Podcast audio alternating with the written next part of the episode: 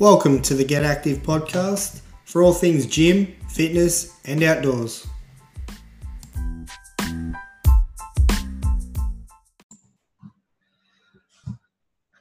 All right, welcome to the Get Active podcast. Today we have Tamara Reynolds. She's a mum, Olympic weightlifter, and coach. Now, you may notice for our Aussie fans, she doesn't talk like an Aussie. So, uh, tell us where you're from, mate, and where did you grow up? Well, I was actually born in Phoenix, Arizona, lived there for elementary school, and then moved to Miami, Florida, and went off to North Carolina for college. So I've been back and forth between Florida and North Carolina since then, and I'm currently in Asheville, North Carolina now, and have been for 11 years. Nice. So in Australia right now, we're going through uh, bushfires and uh, you know, heat waves. What's the, the temperature like over there at the moment? at the moment, we're in winter while y'all are in summer. Um, it's, I think, in the, the low 40s today, but we've been in the 20s and 30s for the last few days, which has been cold. We've had one snow recently that was just, you know, on, on the ground for a second before it melted. So nothing too terrible. Not yet, anyway. No, and I'm definitely not a fan of winter. I do as much as Miami and Phoenix can both be ridiculously hot. I prefer hot to cold. So. All right, sports have been a big part of your life. Tell us what you played and how did you end up with Olympic lifting?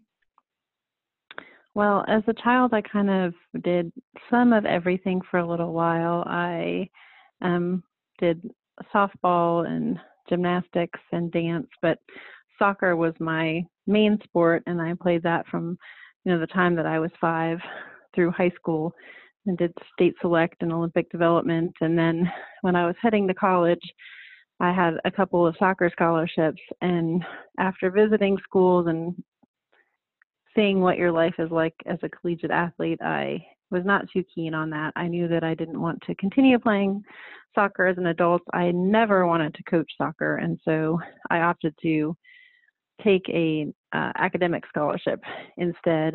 And I still played in college on um, intramural and club teams, but um, kind of ended the competitive side of things. And then, you know, in my 20s, I was just a regular gym goer. I kind of did everything. I did step aerobics, I did spin, all the machines, you know, just went to the gym. I I would run on and off. I really never enjoyed running, but you have to run a lot in soccer. so it was always a good thing to fall back on.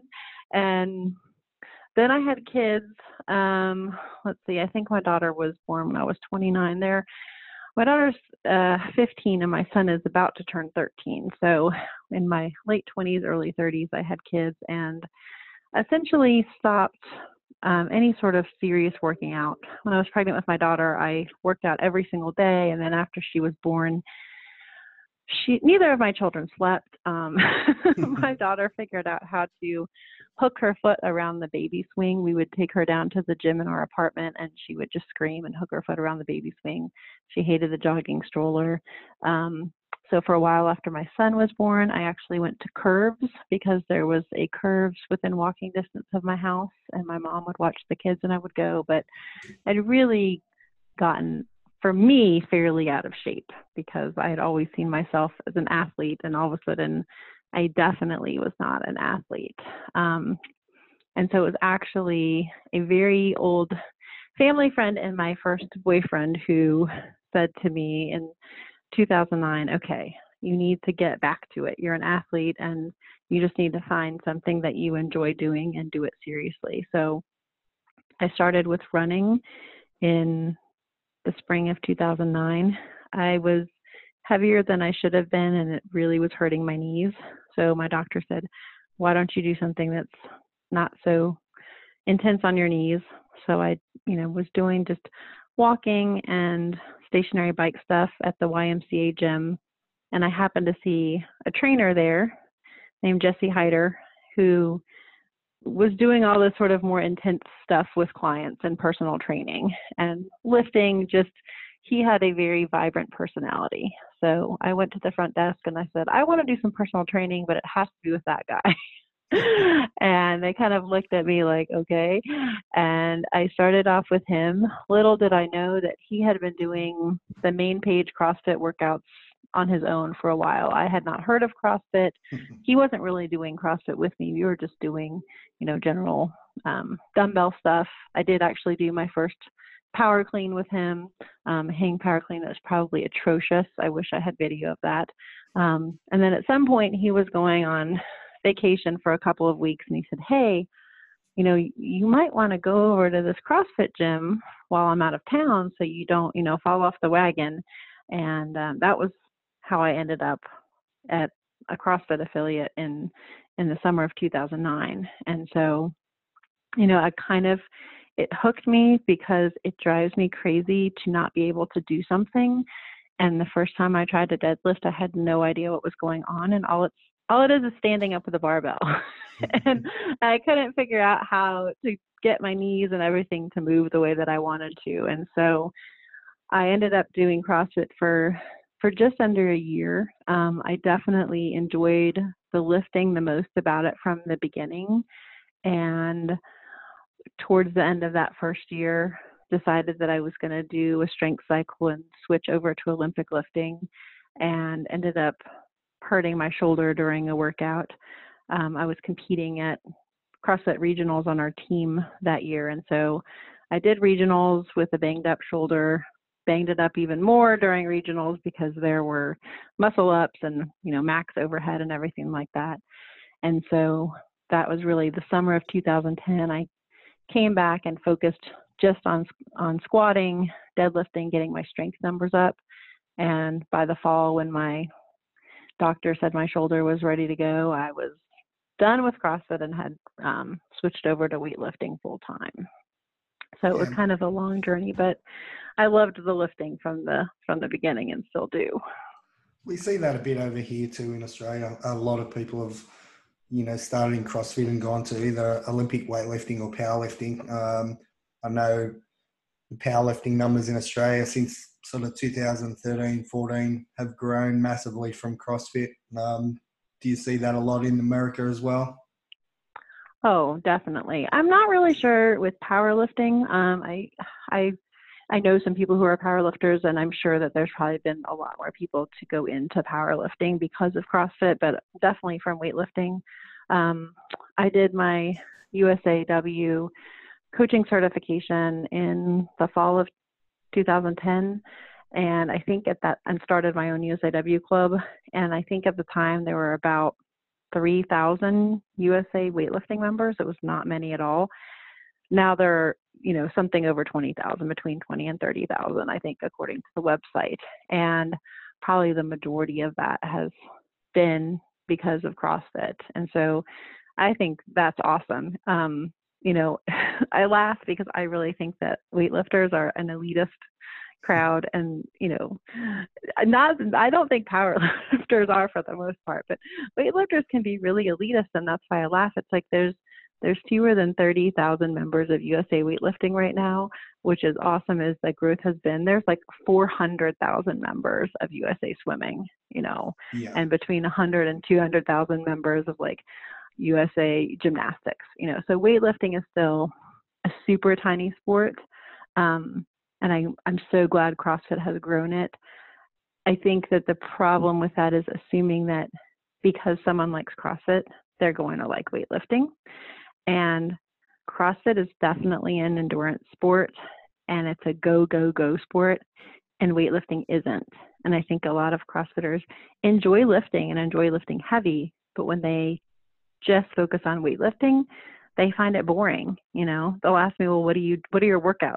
I'm like, "Squat, snatch, clean, and jerk." You know, that's, yeah. that's pretty much it. There's there's some accessory work, and I do bodybuilding, and at, at the moment, I don't really even clean and jerk. So it's like, you know, what do you do? I squat and I snatch. That's that's it. And if you're someone who loves the the thrill of the daily competitions in a workout and always having something different, then weightlifting really can seem pretty boring. But I think on a recreational level, it's been amazing. And for the United States and growing our competitive weightlifting and how we do on the world stage, it's amazing because now we have more kids who are younger who are getting involved in lifting because of CrossFit or their parents CrossFitting and we there's just it's out there a lot more so people see what it is and that's great.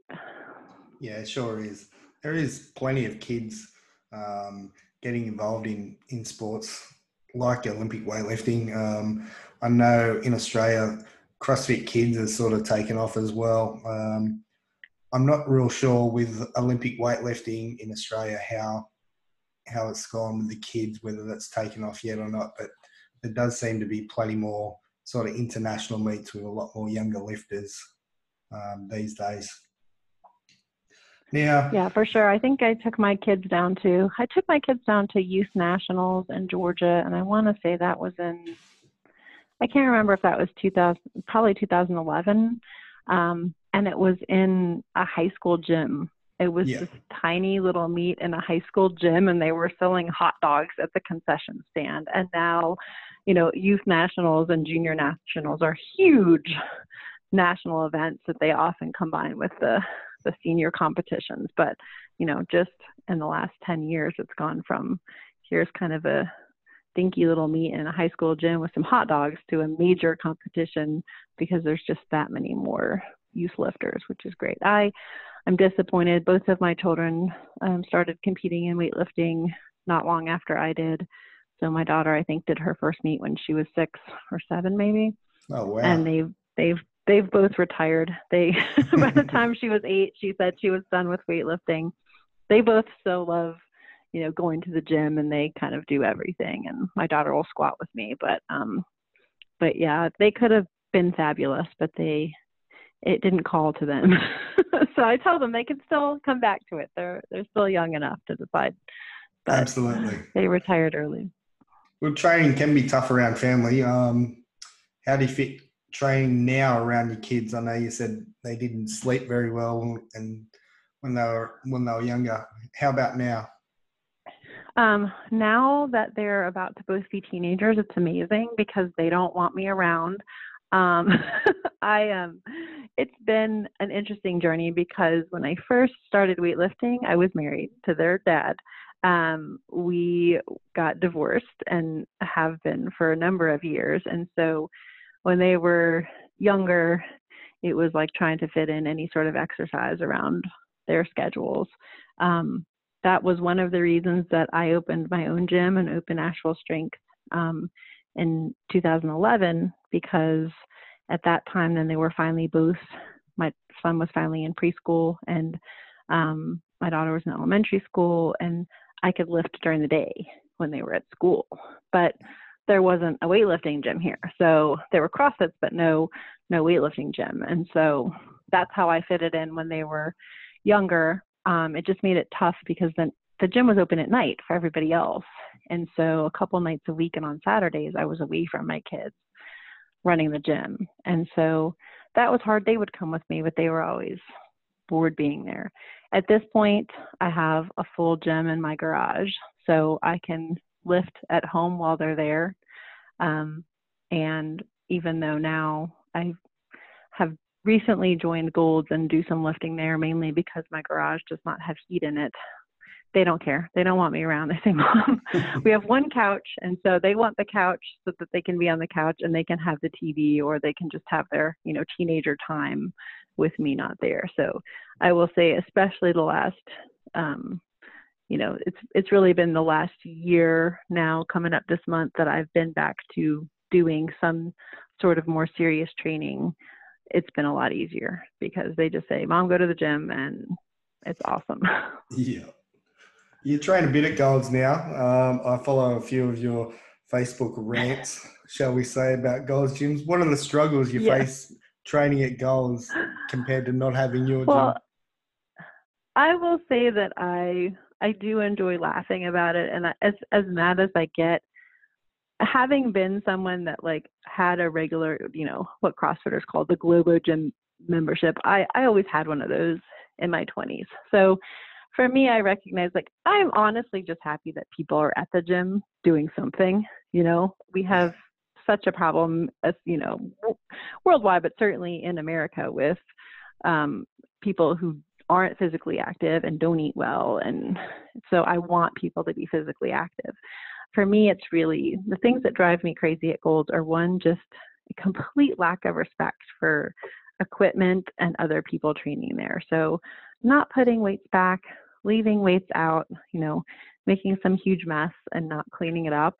Um, the main thing with, for me is safety because I'm really the only person there who does any sort of weightlifting, Olympic lifting on a regular basis. One of the trainers there does occasionally, and there's a few other people that will do some cleans and another person or two who's done some snatches, but there's one platform and you know, it's not a slow lift. It's not like a deadlift where someone walks in front of you or behind you during a deadlift. There's no risk of them getting hurt. And people just do not pay attention at all. And they will walk on the platform while I'm yeah. in the middle of lifting.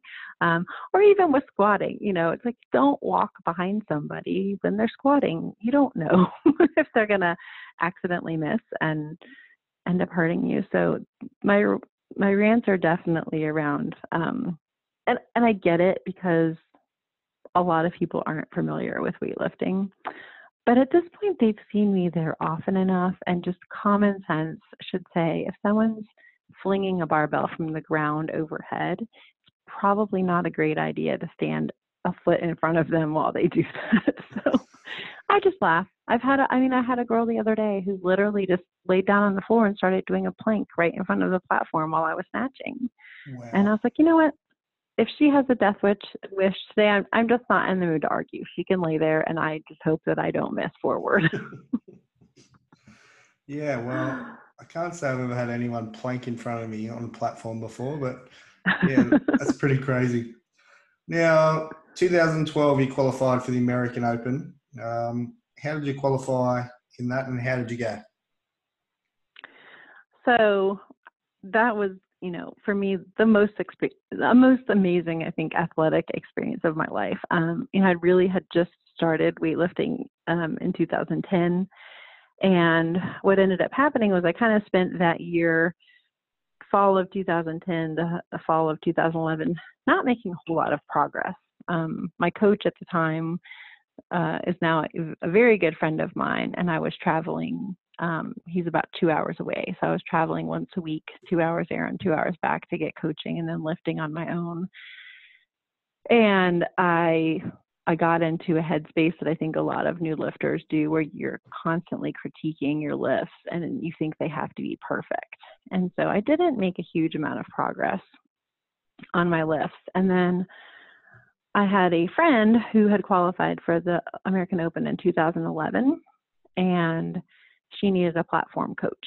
And you know, I would I considered that kind of my area of coaching specialty. I'm like a I'm a really great platform coach.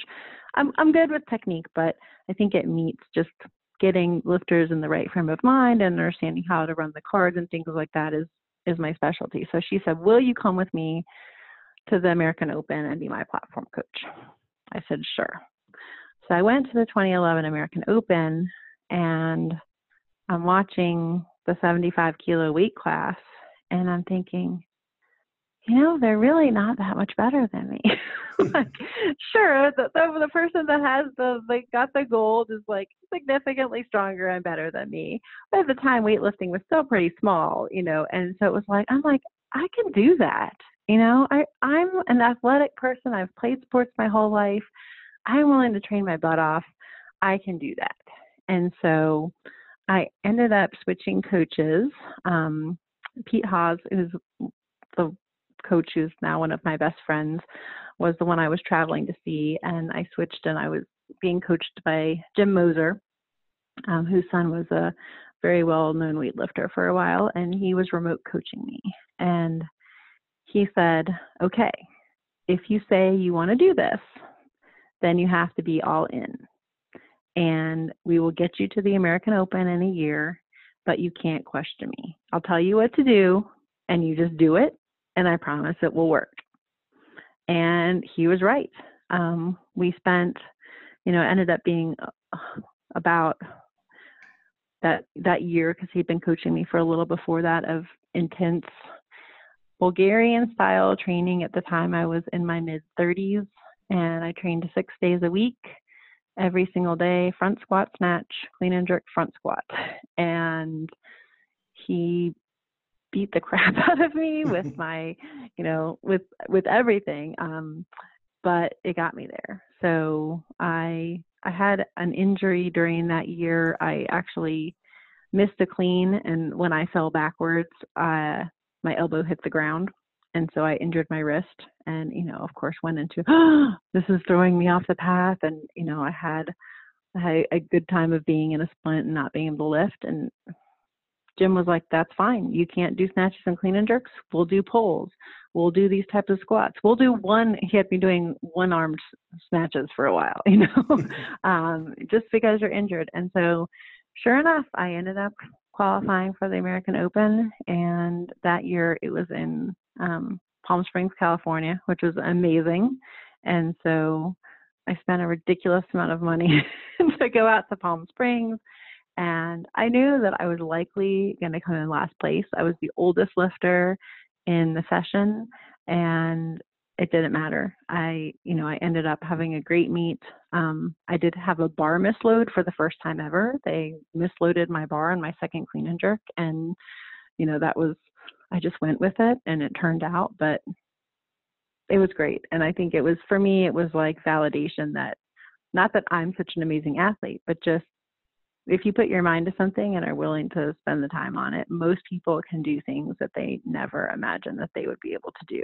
If you had told me, you know, in 2009 when I first tried snatching that I was going to end up going to the American Open, I would have not thought that was possible.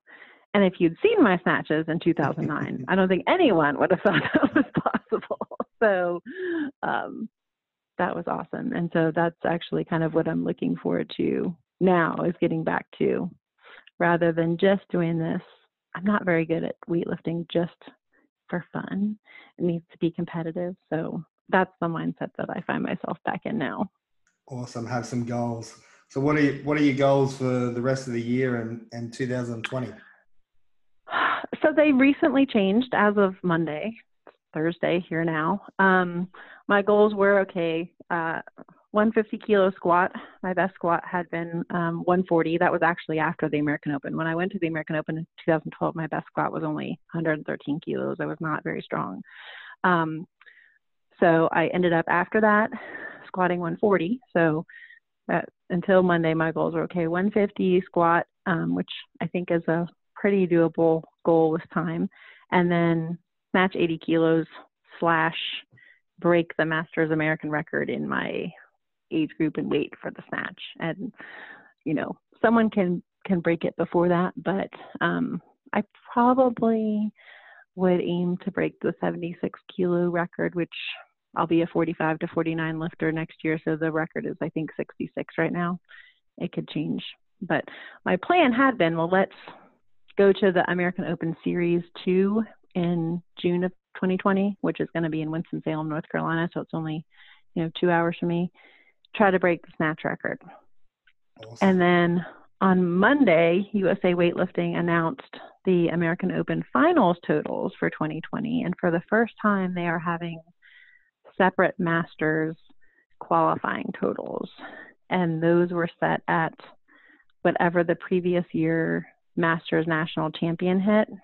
Yep. Um, that's the number. And so now, as of Monday, my new plan is still continue for the 150 squat and the 80 kilo snatch and the snatch records, but um, I want to go ahead and try to qualify for the, the American Open finals. Um, I still want to lift as a 76, but if I weigh myself today at a meet, I'm going to weigh in as a, a light 87. So um, I can hit the 87 I've been back to snatching for five weeks at this point. Um, hitting a decent snatch at the meet um, to qualify with the 87 total is not a problem. I don't really clean and jerk, so we'll see how that goes because I've only cleaned and jerked like twice in the last six weeks, and previous to that had had been since 2017. But I'm going to do a meet December 14th, and then one December 28th, And so at one of those, I'm hoping that things go well enough that I can hit the qualifiers for the 87 kilo um, for the American Open finals. And that really only matters because it happens to be in Atlanta, which is about three hours from me.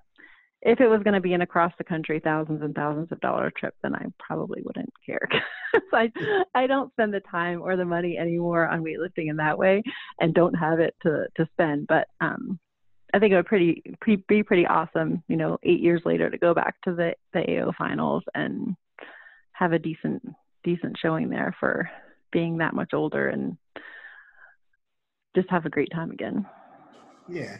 I mean, having massive goals like that makes it a little bit easier to train, but jumping back in and having five weeks of snatches going into a competition, that's awesome. I love it. You're just getting in and having a go to have some fun, and, and that's what it's all about. Yeah, I mean, between the, you know, the 2012 H, uh, American Open and now, like most, I've, I haven't had a meet that I've taken super seriously. Um, you know, I was so busy coaching people that I wasn't necessarily worried about how I was lifting at a meet. So all of my meets since then have basically been train, you know, snatch a lot, squat. Uh, the week before, do a couple of clean and jerks to make sure I remember how to do them, and then you know go in and do the meet. And and it's worked out. I mean, I have not hit. Um, I, I I think I've hit something over a 130 total. I honestly am not even sure. Um, but I snatched I snatched 66 at a meet in that time period, and I think that was before my squat was back up. So I'm not going to hit any giant numbers this month, but my snatches feel pretty good, and it definitely won't be the worst meet that I've ever had. So you know awesome. but, but yeah for me it is not wanting to come in last place is definitely a motivator for me well good luck with those two um, they're pretty, in pretty quick succession so now coaching are you still coaching now how, how often um, well you had a gym so you're coaching quite often but do you coach now and if so how often well when we closed Asheville Strength at the end of 2015, kind of moved all of the equipment that could fit into my garage. So I have two 8 foot by 8 foot platforms in my garage and a rack and two sets of squat stands and I don't know, 10 barbells and more bumper plates than I could ever need, plus a bunch of dumbbells and other things. So right Sounds now familiar. we have a group that lifts. Yeah. right now we have a group that lifts Wednesday night. Um, I honestly don't focus so much on coaching on Wednesdays. I focus on doing some lifting and some hanging out. Um, Nick, who was my partner in crime with Asheville Strengths, kind of deals with the coaching. Um, we've got one uh, senior male lifter who is going to try to qualify for the American Open Series. My training partner, Emma, who is also coming back after taking a decent amount of time off. So I'm not sure what her plans are, but we we lift well together. I do miss coaching. Um, I started going over in the last two weeks to one of the CrossFits here, Beer City CrossFit. Um, the owners there are awesome, and we had done a weightlifting seminar at one of their other gyms that they own years ago, and they have a Saturday morning weightlifting group. I've gone over there the past two Saturdays and seen some people that are like brand new at weightlifting and I'm like, gosh, it is it's fun to coach people who are new and don't see how great they could be if they if they decide they want that, you know. So we'll see. I'd like to get a couple of more people over on Wednesday nights, um, and then maybe add another day. For me, it's not a a making money thing. Um, it's just more. I, I love coaching people and getting them excited about lifting. And then I have been revisiting. Nick and I had a, a pretty big online weightlifting business, and you know, I used to write articles about coaching, and I read some of them now, and I'm like, that that was smart. I wrote that. that was a great article. And so he and I have talked a little bit about getting back to just doing some coaching videos and blog posts and articles about weightlifting again you know, for me again, it's not. I don't want to do that as a business, but um, and I don't ever want to do remote coaching. I I remote coached two people serious special strength, and for me, it's that's not what I enjoy doing. Um, I think most people can get by with a standard program that they find on the internet and get pretty far with that without needing to pay someone for a personalized program. So that's not anything that I'm interested in doing, but just sharing my experiences and sharing what my lifters happen to be doing at the time is something that I really enjoy. Yeah, sounds like good fun on a Wednesday night. Now, what music's going down on a Wednesday night? Do you guys uh, have a choice or, or a preference of music? So, we actually had completely eliminated music from Asheville Strength at one point, and so generally on Wednesday nights we don't have music. If we do, it's kind of like a random. I did make everyone listen to this terrible rap song last night that my children have been playing incessantly, and we've had a couple of instances of of country music because Nick's gotten back into listening to country, but we're generally talking and you know, I think in terms of running a gym and coaching, if I were going to ever do that again, I would go back to no music. Just too hard for people to hear you coaching, and it sometimes makes things unsafe. But I also don't want people falling into the trap of needing to feel pumped up by the music. So, you know, you should be able to hit your list without needing that one special song. I, I was very guilty of that for a long time. I I feel very sorry for my friend Miriam who lifted it Asheville Strength. She had to hear Tupac's Wonder Why They mm. Call You Bitch about 5,000 times. I was trying to jerk over 90 kilos, and every time that I would jerk heavy, I would have that song on because it was like my pump me up song. It's a ridiculous song, but um, I really relied heavily on having that song to to pump me up. So I think that people need to learn to live without that. When I'm at Golds, I do listen to music, and I have just a crazy playlist between some, you know, older 90s rap and hip hop, some newer stuff.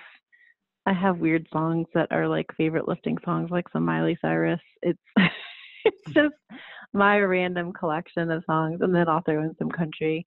And for me, that's more they play music over the the speakers there. It's never good. So I don't want to hear their music.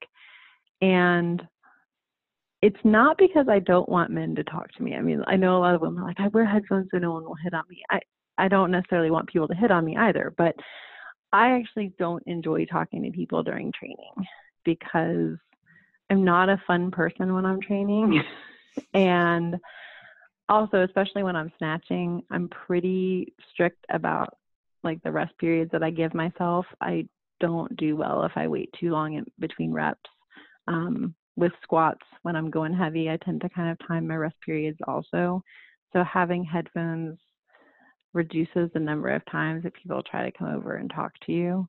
And I kind of want people there to like me. And if they talk to me while I'm lifting, they're probably not going to like me because I just really, I'll talk to you after I'm done lifting, but in the middle of it, I'm not you know the most social person so i just i i import songs every couple of days so that i can mix up my playlist and i listen to just okay i don't really listen to i don't like listen to death metal i don't listen to like electronica and edm and all of that stuff but i'll listen to almost any pop music no matter how crappy it is i'll listen to most country any rap and hip hop from probably prior to 2010. The more recent stuff, I have my favorite songs, but I think that it's gone so far downhill that um, I'm not such a fan. But I do put some of my my kids' favorite songs on my playlist because they force me to listen to them over and over again. So while I'm at the gym, it makes me laugh. So now you talk about different mindsets and things. Um, so 2012, um, you mentioned to me you're a bit of a crazy lifter. Uh, what's changed 2012 to now in your mind space? I became a grown up.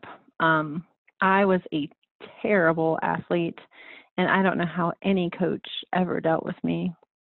I mean, I even think back to high school. Like I was playing soccer, I was known as a very hard-headed, you know, emotional player. I don't really think I was terrible to my coach in soccer, but I was terrible to some of my weightlifting coaches. Just I threw tantrums, I cried, um, and so that all really changed um, when Nick moved here and we started working together. He said, "If you were my lifter, I would have kicked you out of the gym by now." And you know, some of it was just it wasn't because of lifting. It was just I didn't have a good grip on life. um, I was very anxious about things, and if things didn't go my way, it was like the end of the world. And so that was really the the main thing that I worked on changing in a couple of years after the American Open was one just finding a way to enjoy my workouts even if they didn't go well. You know, it's it was like I had to believe there's no bad training day. A training day is just training day, and if you do work, you do work, and there's not a bad or a good training day. It's you know you you have to get the work done. You can't expect every every time to be perfect.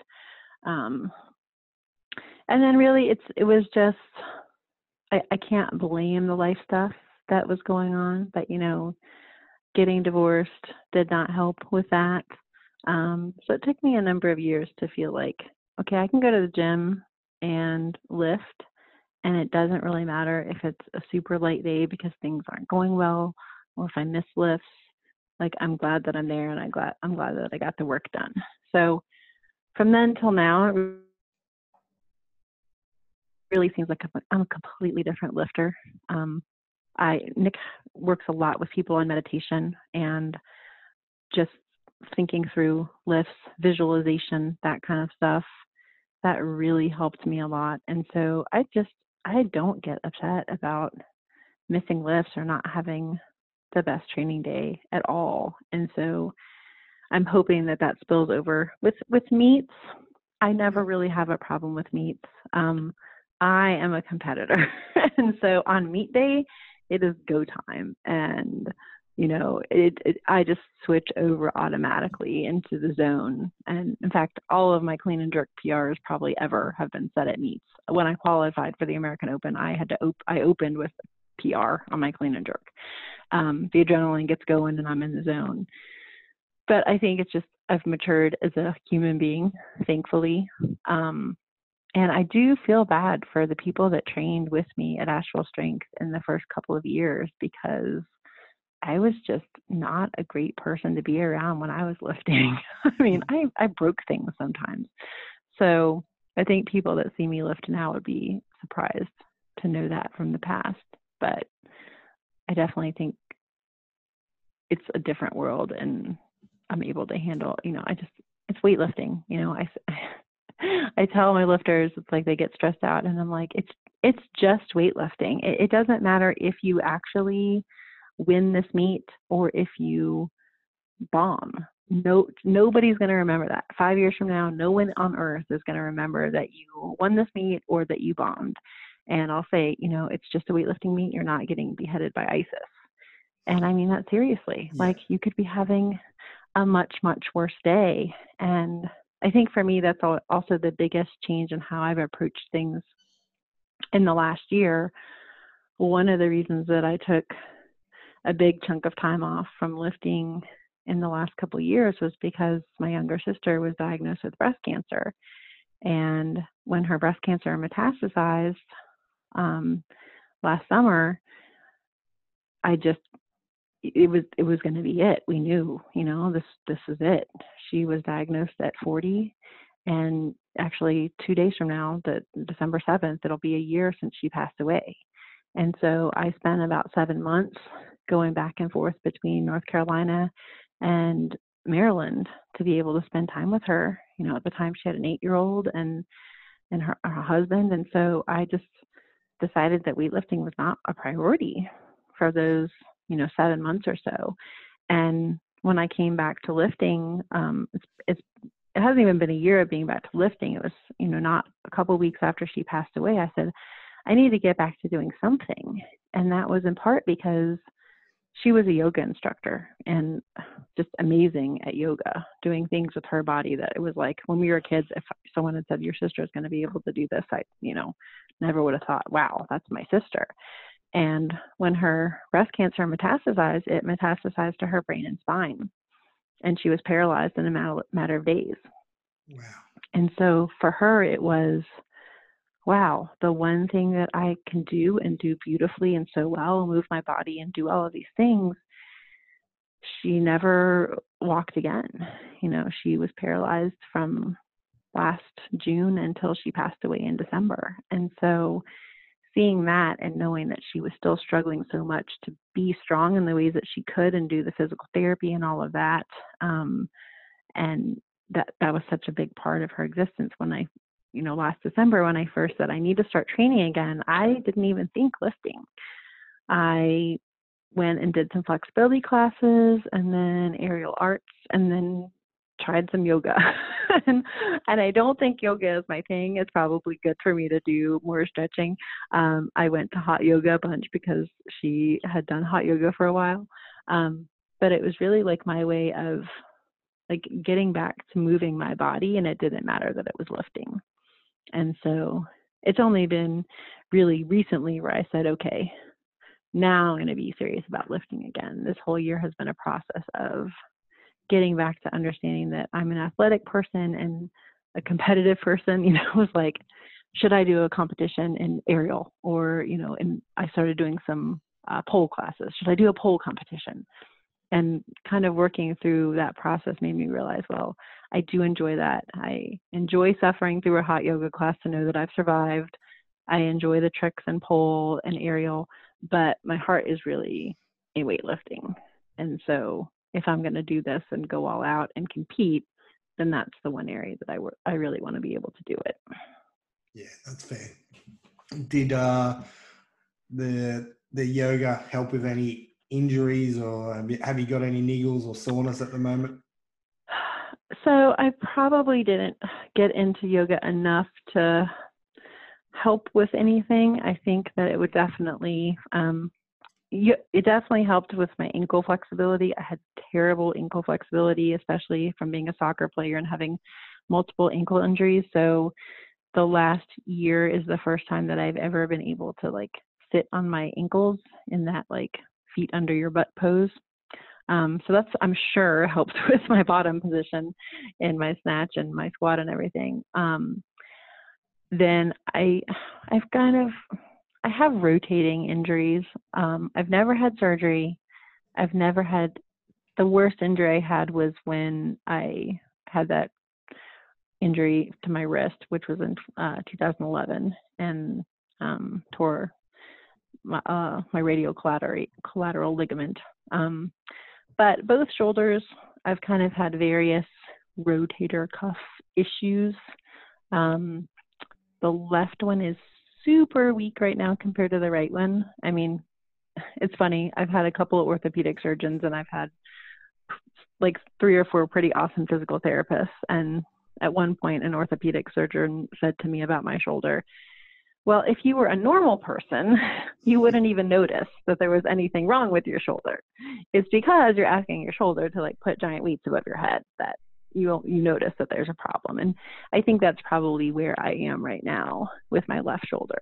If i was just a normal person doing normal person things i probably would never notice it. But at this point there's enough of a strength discrepancy between my left and right rotator cuff that i can definitely tell. And there's certain things that are not normal people things that i do that tend to piss it off. So i'm still working on that but it's drastically better than it was.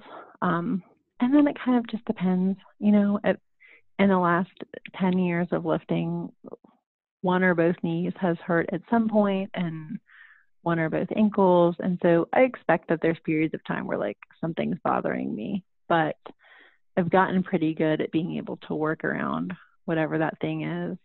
And also to understand that it's likely not the end of the world I am probably not going to need surgery on it and that it's going to be okay. And that that's like a, the biggest thing I think. And at the moment I have um, a pretty awesome physical therapist who I haven't had to see in a while, but he also lifts. And so I think having a physical therapist who's familiar with weightlifting is super important because I don't need someone to tell me, oh, you're 44, you don't need to go that hard, you know, or you don't need to lift right now. I need someone whose goal is to get me back under the bar as quickly as possible. And so I think having that, it makes me a little more confident in knowing I'm not making a stupid choice that is going to hurt me down the road because my physical therapist would tell me, no, you should not be doing that right now. and I would listen. Well, that's good that you listen. Many people don't listen when they get their goals in mind, but um, I think 2012 tomorrow would be different to 2019 tomorrow with the injuries, that's for sure. Oh, yeah. All right. So you've lifted in different weight classes, uh, gone full paleo and, and CrossFit. Where's your body's happy point? I honestly can't answer that. It's not at the weight I'm at right now. I should not be an 87. Um, I, I, I could be, and and I'm I'm not exceptionally over fat at the moment, but I could be leaner if I was going to be an 87. I'm five foot eight, so I could definitely lift as, as an 87. Um, I have gotten up to 209 was the most. I decided to bulk up to be a super heavy back when super heavy was 75 plus, and got up to 209, and I still had strict, you know, pull ups. So I think as long as I can still move my body well, then it's okay. But I I think probably I listed as a 75, and that's where I went with the American Open. I am fairly confident that I can squat 150 as a 76 now in the new weight class, um, and that I could snatch, you know, my best numbers at 76. 81 is a possibility because that wasn't a possibility when I was lifting before, and so now that they've messed with the numbers twice since 2012. Um, I think at my height, 81 could be a possibility. I definitely can't. I don't know what it is now. Below 75, it used or 76. It used to be 69. My first meet was a 69. I can't carry enough muscle mass at 69. I, when I was doing CrossFit, I got down to 60 kilos, and I mean, I was like just all abs and crazy lean. Um, I could not be strong enough at that weight um, at my height right now. I don't have a problem putting on muscle. I laugh when you know people say lifting doesn't make you bulky. Yes, it does. it depends on how you define bulky. You know, a lot of women define bulky as just any visible muscle mass. You know, and sure, I'm bigger now because I'm not super lean. Um, but you can tell that I lift and you can tell that I have muscle. And even when I was at 60 kilos at a CrossFit as a CrossFitter, I had friends tell me, "Well, don't don't get any more muscular," you know. Um, so their definition of bulky was just, well, you can see my biceps and you can see ab lines. So I think my goal is to lean back down to 76 and then, you know, see if for some reason I'm like, eh, I can't really get my squat there at that body weight, or it might be a little bit easier if I went up to 81, then I don't have a problem with that. Um, but for this month, I think where I am body weight wise, I, you know, I, I'm I'm heavier at the moment because I eat too many snacks not because um, I've put on. I do have a good amount of muscle, but the extra the extra fat I'm carrying is definitely from snacks. Well, you don't want to be going cutting weight classes at this time of the year. I mean, with all the Christmas parties and things that go on. I know. So. Well, in fact, I am. My meet is the 14th, and next Friday, December 13th, I work at a college, and our division is having a Christmas party. And I did email um, our administrative person yesterday to say, by the way, I will be at the holiday party, but I'm not going to be eating. So don't order food for me for the caterer because I'm not going to eat a bunch of Christmas food and pie and things like that the day before the meet because I need to make sure that I make weight. So she was like, "Oh, okay," you know, which is fine. We'll have a we'll have another Christmas party for the whole college the following week, so I'll eat that day. That's right. All right, mate. Thanks very much for catching up. Uh, we wish you all the best uh, for those couple of competitions and qualifying for 2020 American Open finals. Uh, yeah, thanks very much for for having a chat. Thanks for having me. No worries. We'll talk to you soon. All right. Thanks. Bye.